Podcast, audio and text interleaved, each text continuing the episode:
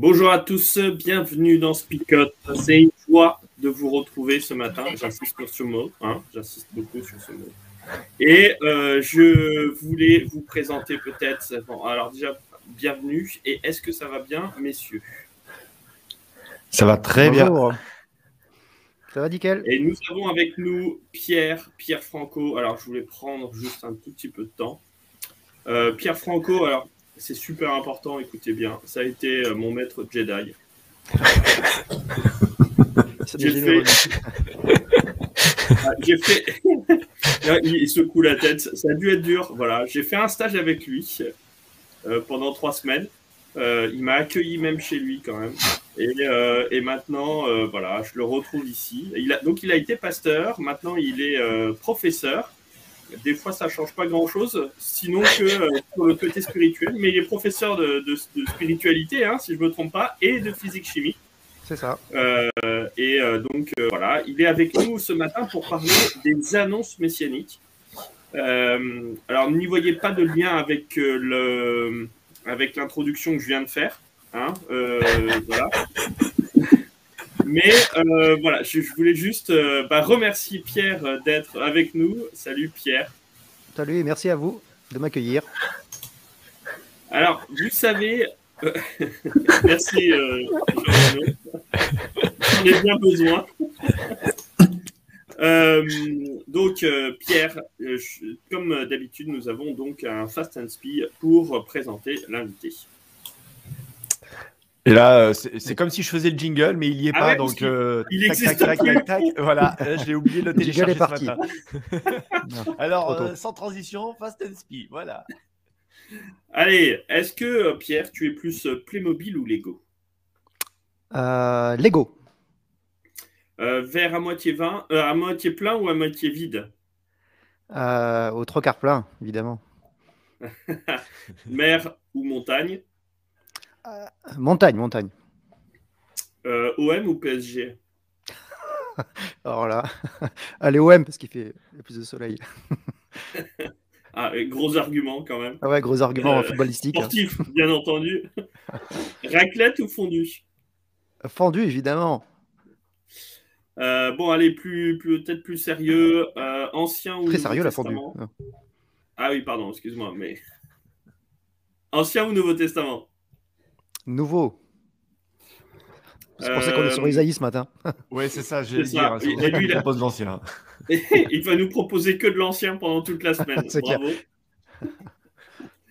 Euh, parole de vie ou Louis II Ah, parole de vie. euh, mais, mais second, euh, nouvelle Bible second. Voilà. D'accord. Grec ou hébreu? Grec. Et puis enfin, peut-être un petit dernier euh, sérieux, euh, service ou témoignage. Service. Puis on a l'habitude de demander, mais je sais pas si c'est une bonne idée encore, euh, pain au Aïe. chocolat ou chocolatine. Pain au chocolat, évidemment. Oh. Bon, et ben Envoyez- écoutez, c'était un plaisir de vous avoir avec nous. Voilà. Bonne soirée Merci et, beaucoup. À demain. et à bientôt. Allez, donc on continue avec le texte. Ce matin, nous sommes donc dans Ésaïe, Ésaïe 9, versets 1 à 6. Et nous regardons le texte tout de suite. Le peuple qui marche dans la nuit voit une grande lumière. Pour ceux qui vivent dans le pays de l'obscurité, une lumière se met à briller. Seigneur, tu les inondes de bonheur, tu fais grandir leur joie. Ils se réjouissent devant toi comme on se réjouit en faisant les récoltes, comme on crie de joie en partageant les richesses des ennemis vaincus. Oui, Tu arraches ton peuple au pouvoir qui pèse sur lui. Le bâton qui blesse ses épaules, le fouet qui le frappe, tu les brises comme tu l'as fait le jour où tu as vaincu les Madianites. Toutes les chaussures des ennemis qui font trembler le sol, tous les habits couverts de sang sont dévorés par le feu. Un enfant est né pour nous, un fils nous est donné. Il a reçu l'autorité d'un roi. On lui donne pour nom conseiller merveilleux, Dieu fort, Père pour toujours, Prince de la paix. Il étendra son autorité et assurera une paix sans fin. Il occupera le siège royal de David et dirigera son royaume. Il l'établira et le rendra solide en faisant respecter le droit et la justice dès maintenant et pour toujours. Voilà ce que le Seigneur de l'univers fera à cause de son brûlant amour.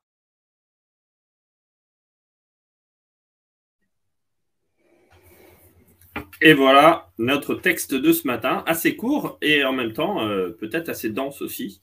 Euh, donc voilà, euh, une annonce messianique, il y en a plusieurs quand même, hein, il faut le dire, dans la Bible. donc qu'est-ce qu'on dit autour de ce texte-là? Alors moi, juste avant, j'avais une question pour Pierre. Pourquoi tu nous as proposé ce thème, Pierre? Juste comme ça. Le thème, je ne l'ai pas choisi. ah mince. non, non, ah, non. C'est nous qui te l'avons imposé. Oh, ouais, ouais, j'ai reçu un mail qui m'a dit euh, ah, euh, annonce messianique. Ah, ok. D'où l'Ancien Testament, en fait. Hein, mais euh, non, non. Oh, j'ai oublié aux ordres. C'était pas un peu ton travail à, un moment donné de fin d'études, non? Ça n'a pas été tes recherches? bon, J'ai créé un petit bouquin qui, qui est un peu axé enfin, là-dessus aussi, voilà. Ah, voilà, ouais, quand même. Sur l'annonce du, du, roi, en tout cas. Je pense peut-être peut pour ça. Je pense que c'est pour ça que ça t'est tombé dessus. Ah, hein. d'accord, j'ai pas fait le lien, tu vois. Donc, au passage, hein, on vous glisse que Pierre a écrit un petit livre. Euh, tu nous redonnes le titre, Pierre, et où est-ce qu'il est disponible? Alors, en fait, il y en a deux. Petite page de pub. Le, premier, c'était ça s'appelle le, règne du vivant. Le règne du vivant, euh, voilà. Et le, deuxième, c'est euh, sur le lien entre les sciences et la, la foi, c'est sur l'invisible. Ce, ce, que l'œil n'a jamais vu. Cherchez le titre. Ce que l'œil n'a jamais vu. Ouais. Aux éditions Et Palanquet, vous connaissez. Voilà, édition Palanquet, on peut retrouver, vous tapez Palanquet, tout simplement, édition Palanquet, et vous retrouvez ces deux ouvrages euh, chez notre ami, euh, j'ai mangé son prénom, Masson, euh, voilà, euh, qui est euh, dans la région lyonnaise. Cécile, c'est ça. Voilà, c'était la page de pub.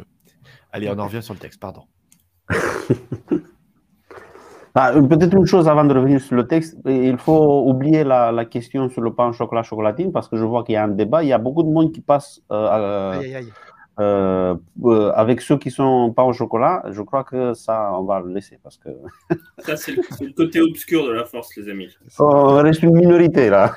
Revenez à la lumière, les amis. Que manger des croissants, c'est plus simple. Voilà. Ouais.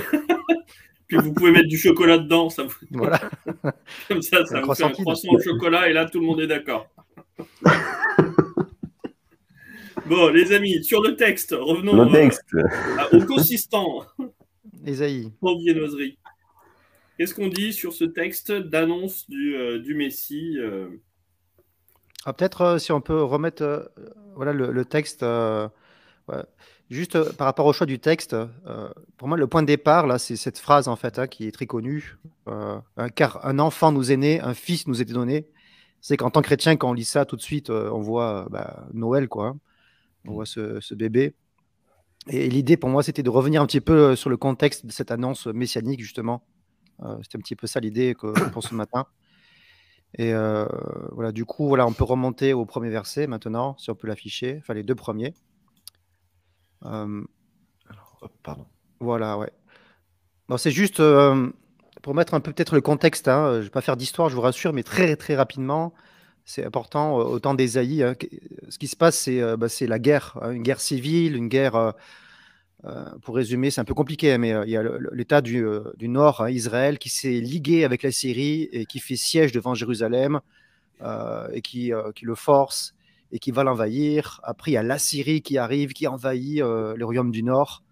C'est la panique, hein. c'est vraiment un contexte de guerre, de souffrance, de mort. Euh, Isaïe, euh, il est au milieu de cette géopolitique euh, super sombre.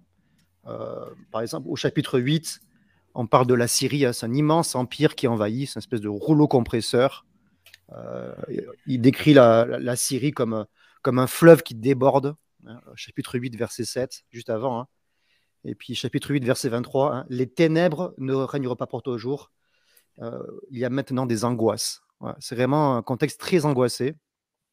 Euh, donc c'est bien d'avoir ça en tête. C'est pas, c'est pas du tout un climat paisible, tranquille. C'est vraiment voilà, Isaïe écrit dans un contexte très difficile, euh, voilà, pour les hommes, pour les femmes, pour les enfants, pour les vieillards. Et donc voilà, ce premier verset, je me suis juste amusé à mettre en couleur un petit peu des mots qui, euh, qui m'interpellent. Euh, bon, déjà, voilà, hein, l'idée de marcher dans les ténèbres, d'habiter dans l'ombre, hein, vraiment marcher, habiter, c'est vraiment on s'installe dans, dans, les ténèbres. Ça, c'est le contexte qui, qui résonne un petit peu peut-être dans nos vies. Et puis après, met vraiment l'accent sur la lumière, hein, euh, sur cette lumière qui apparaît euh, dans l'obscurité. Voilà, c'est ce début est très très fort, je trouve. Ouais, moi je suis, je trouve c'est c'est assez curieux. Moi, ce qui me frappe, c'est euh, c'est en effet quand on quand on voit ce Messie qui est attendu. alors même si je me trompe pas, mais le terme de Messie n'a pas été utilisé dans ce passage-là. Hein. Non. Ouais.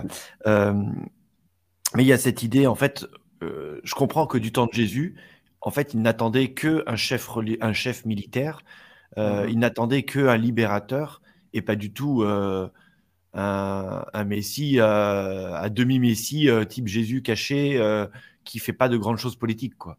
On, mmh peut comprendre quand les Juifs ont, baigné dans cette annonce-là du Messie qui va venir, la frustration énorme de se dire non mais non, ça peut pas être lui quoi. Il y a une erreur sur le casting en fait quoi. Ouais, ouais. Après, si on, si on reste euh, sur ce texte-là, il y a plein de, pour moi, il y a plein des éléments qui, qui nous donnent la raison de, la raison de, de le voir, de voir comme ça, euh, parce que c'est vrai que là, on a les noms qu'on va donner à l'enfant qui va s'appeler Conseiller merveilleux, Dieu fort, Père pour toujours, mais Prince de la paix, il, il, il assurera une paix sans fin. Vous voyez, c'est euh, on, peut, on peut entendre, on peut euh, appliquer ça dans un sens qu'il euh, y aura un roi qui va venir et qui va rétablir la nation juive et la nation juive va rester pour toujours en paix et va régner sur tout le monde. Oui, d'autant plus que les textes qu'on choisit nous en tant que chrétiens ne sont pas toujours les mêmes que les juifs choisissent pour l'annonce du Messie.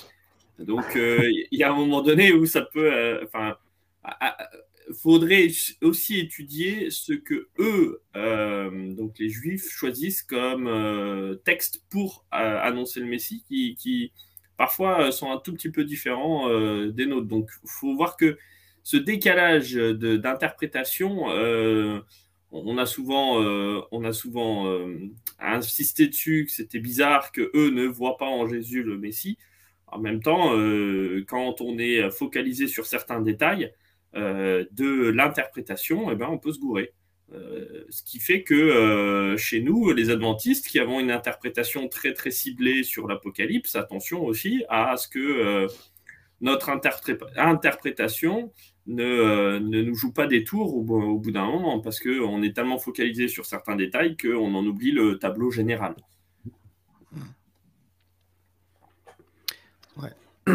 Bah, justement, hein, si je reviens sur, euh, par rapport à ce que tu dis, hein, par rapport à ces deux premiers versets, là, donc il y a le deuxième qui s'est affiché là.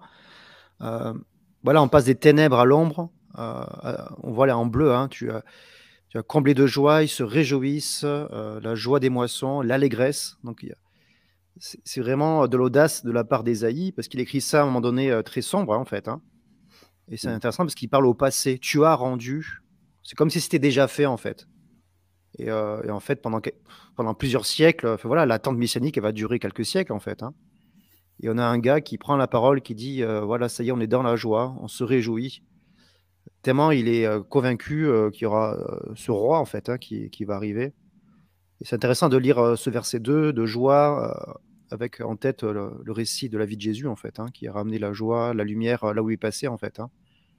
Ça donne une couleur très belle, je trouve, à, la venue du Christ.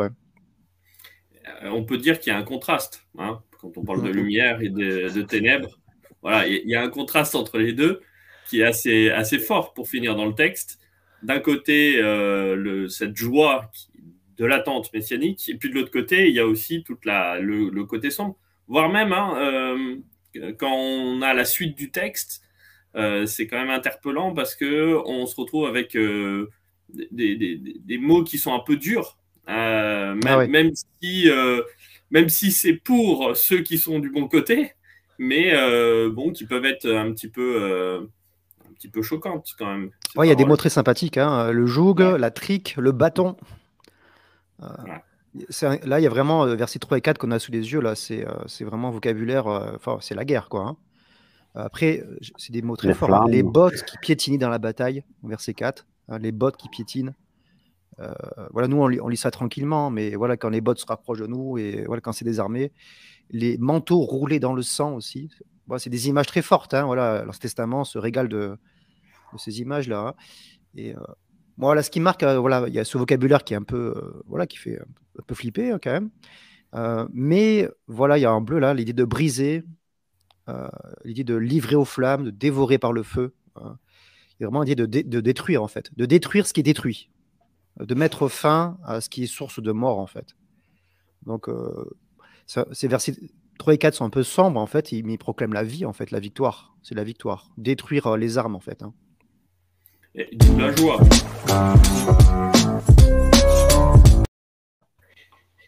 Pardon. Daniel n'est plus là, on peut couper. Et oui, ça avance très vite le timing. Alors, euh, vu qu'on est dans le résumé, hein, on en profite parce qu'on a dit tous les mots-clés qu'il fallait retenir et les mots-clés notamment Oui. de la question du jour. Donc, je vous rappelle que vous pouvez participer au jeu en répondant directement dans le chat, que vous soyez sur YouTube ou sur Facebook. Et le premier qui donne la bonne réponse, eh bien, gagne un, un petit cadeau qui sera tiré au sort tout à l'heure. Donc, la question du jour est simple. Quel est le mot qui revient le plus souvent dans le texte ce matin? Donc, Vous avez le temps de reprendre votre, votre Bible, Ésaïe 9, 1 à 6. Quel est le mot qui revient le plus souvent dans le texte Donc, vous envoyez rapidement un petit message dans le chat et on va voir comme ça si vous suivez. Bon, cette annonce messianique, euh, je ne sais pas vous, mais moi, elle me laisse quand même un goût. euh, Alors, c'est pas un goût amer, mais j'ai du mal à me retrouver dans, dans ce Messie-là qui est annoncé, en fait. Euh, et je, trouve que c'est un peu quand même la difficulté parce que, enfin, moi, ça me parle moyen, en fait. Je sais pas vous, mais peut-être que je suis vraiment qu'un hérétique et j'accepte que je devienne de plus en plus hérétique. Mais euh, voilà, la description que Pierre, tu nous as faite sur ce, sur ce deuxième verset, c'est quand même, euh, quand même pas anodin. Euh, je reprends ces termes là, voilà, livré aux flammes, dévoré par le feu, il sera, il sera battu, il sera brisé. Là, on parle pas, on parle de qui en fait? On parle de l'ennemi d'Israël. Voilà, et c'est qui l'ennemi d'Israël au final? Est-ce que c'est juste un peuple euh, guerrier ou est-ce que dans le contexte de- du Messie, euh, c'est autre chose ou c'est quelqu'un d'autre? Ouais, il Voilà. s'agit pas, Tu- pour moi, il ne s'agit pas du peuple d'Israël parce que euh, et, euh, Dieu, il dit, bah, l'Éternel, il va enlever euh, le pouvoir qui pèse sur le peuple d'Israël parce que c'est, il s'agit du peuple d'Israël qui était opprimé. Après, c'est vrai que bon, les méthodes utilisées, peut-être que c'est là où on n'est pas trop euh, d'accord dans les méthodes que Dieu utilise pour enlever ce qu'il pesait sur le peuple d'Israël. Euh, le bâton qui blessait ses épaules, et les bâtons, c'était les ennemis. C'est la promesse d'une libération ici, la, promesse d'une libération du peuple d'Israël, de, de, tout ce qui pesait sur lui. Et puis il ne faut pas oublier, dans le texte, il euh, y, y, a deux quarts. Hein. Au verset 3, il y a un quart que j'ai dû mettre en rouge, car le joug, etc. Et puis au verset 5, qu'on peut remettre, celui d'après, il euh, y a un deuxième quart, ben c'est l'enfant justement aussi. C'est que finalement, euh, tout, ça va se résumer, va se concrétiser avec la naissance d'un petit bébé. Qui, voilà, qui est souverain, prince de paix, euh, souverain, trône de David, le royaume. Donc c'est clair que cet enfant, il est là pour régner euh, au nom de Dieu. Euh, voilà, cet enfant, c'est Dieu qui règne. Hein. Et, euh, et, puis aussi, peut-être, pour, poser ça, mais j'aime beaucoup ce verset à la fin, il parle du trône. Et ce, trône, il a fermé, il le soutient par l'équité et par la justice. C'est quelque chose qui revient à plusieurs reprises dans l'Ancien Testament, qui est très beau. Par exemple, il y a le psaume 89, 15. Euh, la justice et l'équité sont la base de son trône. Euh, J'aime beaucoup ça parce que On peut, on peut voir euh, dans des musées euh, d'archéologie, euh, par exemple au Louvre, il y a des trônes, et puis la base du trône, c'est euh, des peuples ennemis qui sont écrasés. Souvent, il y a une espèce de, de bande euh, en dessous du trône qui, qui porte le trône, et on voit les peuples qui sont comme ça écrasés, qui sont tués. Et là, il y a plusieurs fois, on nous dit que la base du trône, c'est la justice et l'équité. Et ça, pour moi, c'est vraiment ça, c'est détruire ce qui détruit pour amener la, la justice euh, et l'équité, hein, ce qui est équitable, euh, des relations justes, euh, des relations saines pour l'autre. Donc c'est tout le programme politique de, de Jésus en fait. hein. C'est vraiment ça. Donc pour moi c'est la bonne nouvelle. Voilà. Et après, la motivation pour faire cela, dernier, le dernier verset, la dernière partie du dernier, dernier verset, à cause de son brûlant am- am- amour. Ouais. Il va rétablir tout ça. euh, il le fait pas parce qu'il a vraiment besoin de justice. Pour, c'est, la motivation, c'est l'amour. Bah, on se pose quand même la question, hein, parce que là j'attendais, j'ai- cru que j'allais me faire euh, couper, c'est pour ça que je parlais pas, mais que là on est, on est sur le coup près, là c'est la, la, l'heure limite. Oui, Oui, Mais, euh, plus, là. On, on se pose quand même la question de qu'est-ce que vient faire un enfant dans ce contexte-là, quoi. Mm. Euh, et, euh, et même plus que ça, c'est-à-dire dans un contexte de destruction, de voilà, de, de, remettre en place l'équité, qu'est-ce que vient faire un enfant là-dedans? Euh, On aurait plutôt imaginé un Superman ou un super-héros à ce moment-là. En tout cas, dans l'annonce messianique, ça aurait été plus sympa quand même. Mais pour Sauveur, on nous flanque un bébé dans les bras. J'avoue que des fois, ça, moi, ça m'interpelle toujours ce contraste, encore une fois, euh, euh, énorme entre euh, le héros attendu et euh, le bébé reçu.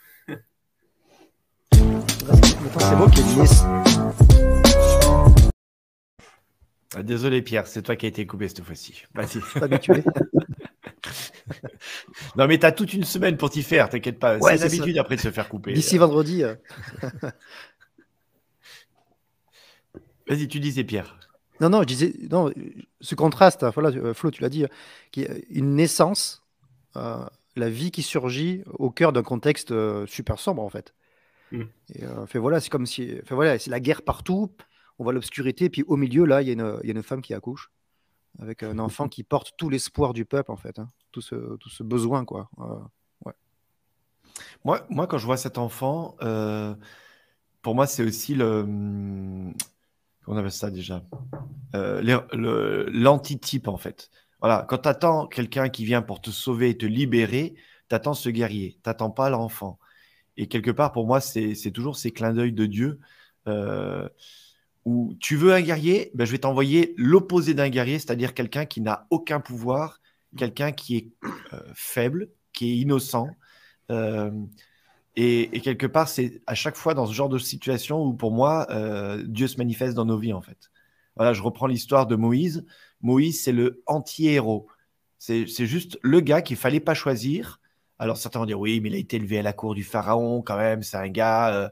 mais et en même temps, c'est le gars qui sait pas parler et qui va pas être capable par son argumentaire de défendre sa thèse. Et donc c'est quelque part le meilleur profil que Dieu choisit parce que au moins il est sûr que c'est Dieu qui va parler et c'est pas lui qui va parler en son propre nom quoi. Et quand tout d'un coup Moïse, par exemple, il prend un peu d'orgueil et, il prend le dessus, et ben c'est là où il faute quoi. hein. C'est l'histoire du, bâton, euh, enfin du, rocher et du bâton quand il frappe quoi. Donc moi je trouve que quelque part cette image de l'enfant, c'est ça que ça m'évoque en tout cas perso. Hein, c'est Dieu prend toujours, enfin souvent, pas toujours, mais il prend souvent le contre-pied pour quelque part nous rendre dépendants de lui et, et puis pour nous apprendre quelque part. Et là, pour moi, c'est l'apprentissage de euh, l'éloge de la faiblesse. Voilà, ça parlera à certains. Bah ouais, et puis moi je suis pas d'accord avec toi parce qu'il nous rend pas dépendants de lui. C'est ça qui est, c'est ça qui est beau, c'est que quand il nous livre avec un, bébé, euh, on n'est pas dépendant d'un bébé. Au contraire, on doit en prendre soin. Si on était, euh, s'il nous avait livré un empereur euh, comme on l'imaginait et comme on voudrait, là on serait dépendant de lui. Euh, au contraire, là il y a un moment donné où ça nous responsabilise complètement Euh, de recevoir un bébé pour sauveur.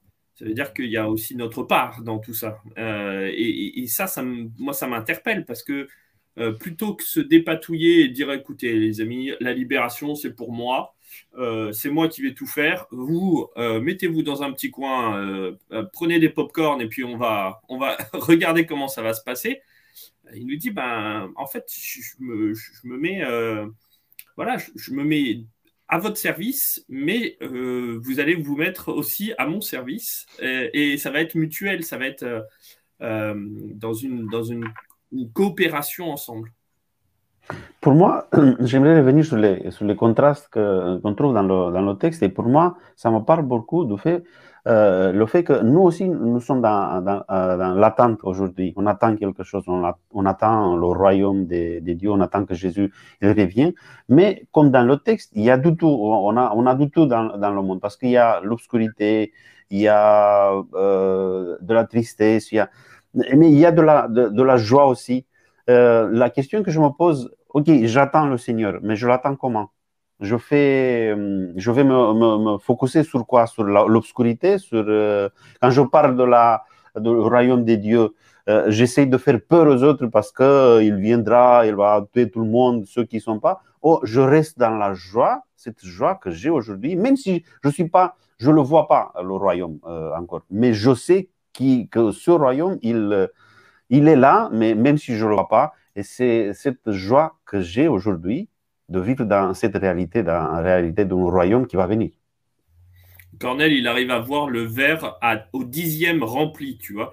C'est même pas, c'est même pas à moitié rempli, c'est au dixième rempli, quoi. C'est un super positiviste. Euh, euh, psaume 23, ma coupe déborde. C'est pas que le verre est rempli, elle déborde. Ah tu l'as, tu l'as fait déborder parce que tu la renverses, toi, hein, c'est ça. Il n'y a rien dedans. Tu, tu, y vas jusqu'au bout. Bon, c'est bien. Vous êtes prêts? Allez, c'est le moment de la parole choc.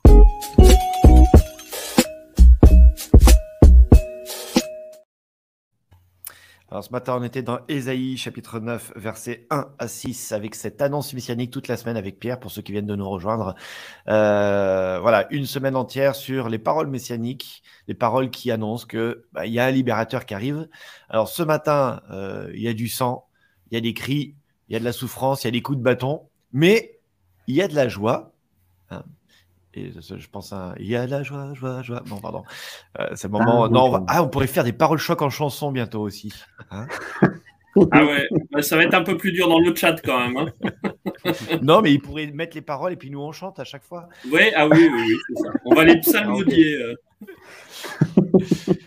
Euh. Eh bien, on est parti pour les paroles choc que vous nous proposez ce matin. Alors, je sais que ce matin, euh, là, pour certains, c'était dur hein, de commencer le lundi comme ça, de se dire waouh, le texte, euh, il, déchire. La semaine dernière, on a déchiré le voile du temple euh, avec la fin. Donc là, c'est le début. Hein. on repart en arrière. mais D'ailleurs, c'est très rigolo. C'est très rigolo d'avoir commencé par Jésus et revenir sur les annonces messianiques on n'a pas été très fort là-dessus, mais bon. Non, mais on fait avec les calendriers de tout le monde. Hein, c'est pas toujours évident. Bon, hein, voilà. Alors, on est parti. On a Fabien qui nous propose l'obscurité n'existe pas en elle-même. Elle est là quand il n'y a plus de lumière. Roland nous propose Dieu ne répond pas toujours comme on s'y attend? Gérard, euh, ma grâce te suffit. Alors, MJ, elle met où ça? Mais je pense que c'était pas, c'était pas une parole. Là dans mon cœur, là dans mon cœur. Ouais, c'était la suite de la chanson. C'était la suite de la chanson, ouais. Sophie nous propose Regarde à ma lumière, pas à tes ténèbres. on a David qui nous propose Avec Jésus, on voit la lumière au bout du tunnel.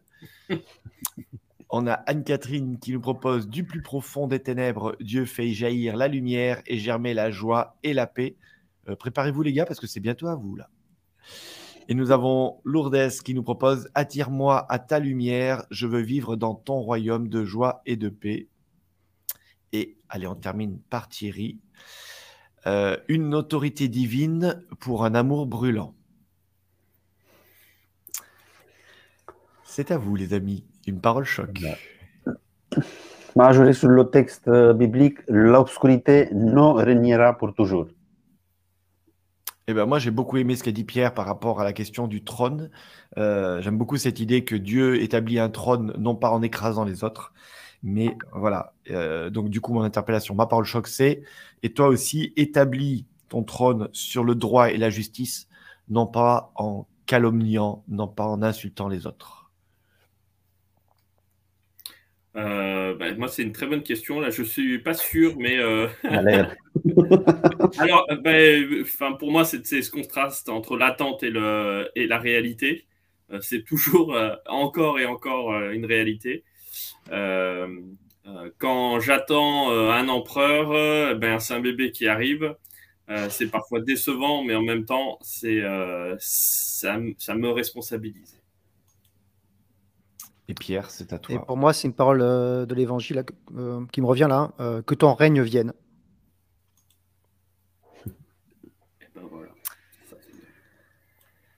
Eh bien, merci beaucoup pour ces paroles choc. on va terminer en prière avec Cornel et après, nous aurons le résultat du jeu. D'accord, je, je vous invite à prier. Merci Seigneur pour cette nouvelle occasion de être ensemble euh, autour de, ta parole. Euh, merci pour les promesses qu'on a découvertes dans la Bible et aussi nous voudrons te remercier pour le fait que aujourd'hui, quand nous sommes aussi dans l'attente, l'attente de, ton royaume, tu nous aides à ne pas nous focaliser sur l'obscurité qu'il y a peut-être dans le monde, ou sur la souffrance, euh, sur tout ce qui est mauvais. Et sinon, qu'on a cette possibilité de découvrir euh, la joie, même euh, dans les difficultés, malgré les difficultés. Aide-nous à vivre cette réalité aujourd'hui. Et aussi, merci pour, pour Jésus qui est venu. on l'attendait en tant qu'un guerrier, qu'un guerrier mais il est, il est venu en tant qu'un bébé. Et, ça, nous, ça, nous, ça nous parle du fait que parfois, on ne se concentre pas, peut-être, on, passe à côté de la fragilité euh, et cette euh, fragilité qui peut se transformer en quelque chose de vraiment puissant. Aide-nous aussi, Seigneur, à, tenir compte de cette réalité. Aide-nous à, à continuer à avancer avec toi. C'est au nom de Jésus que nous t'avons prié. Amen.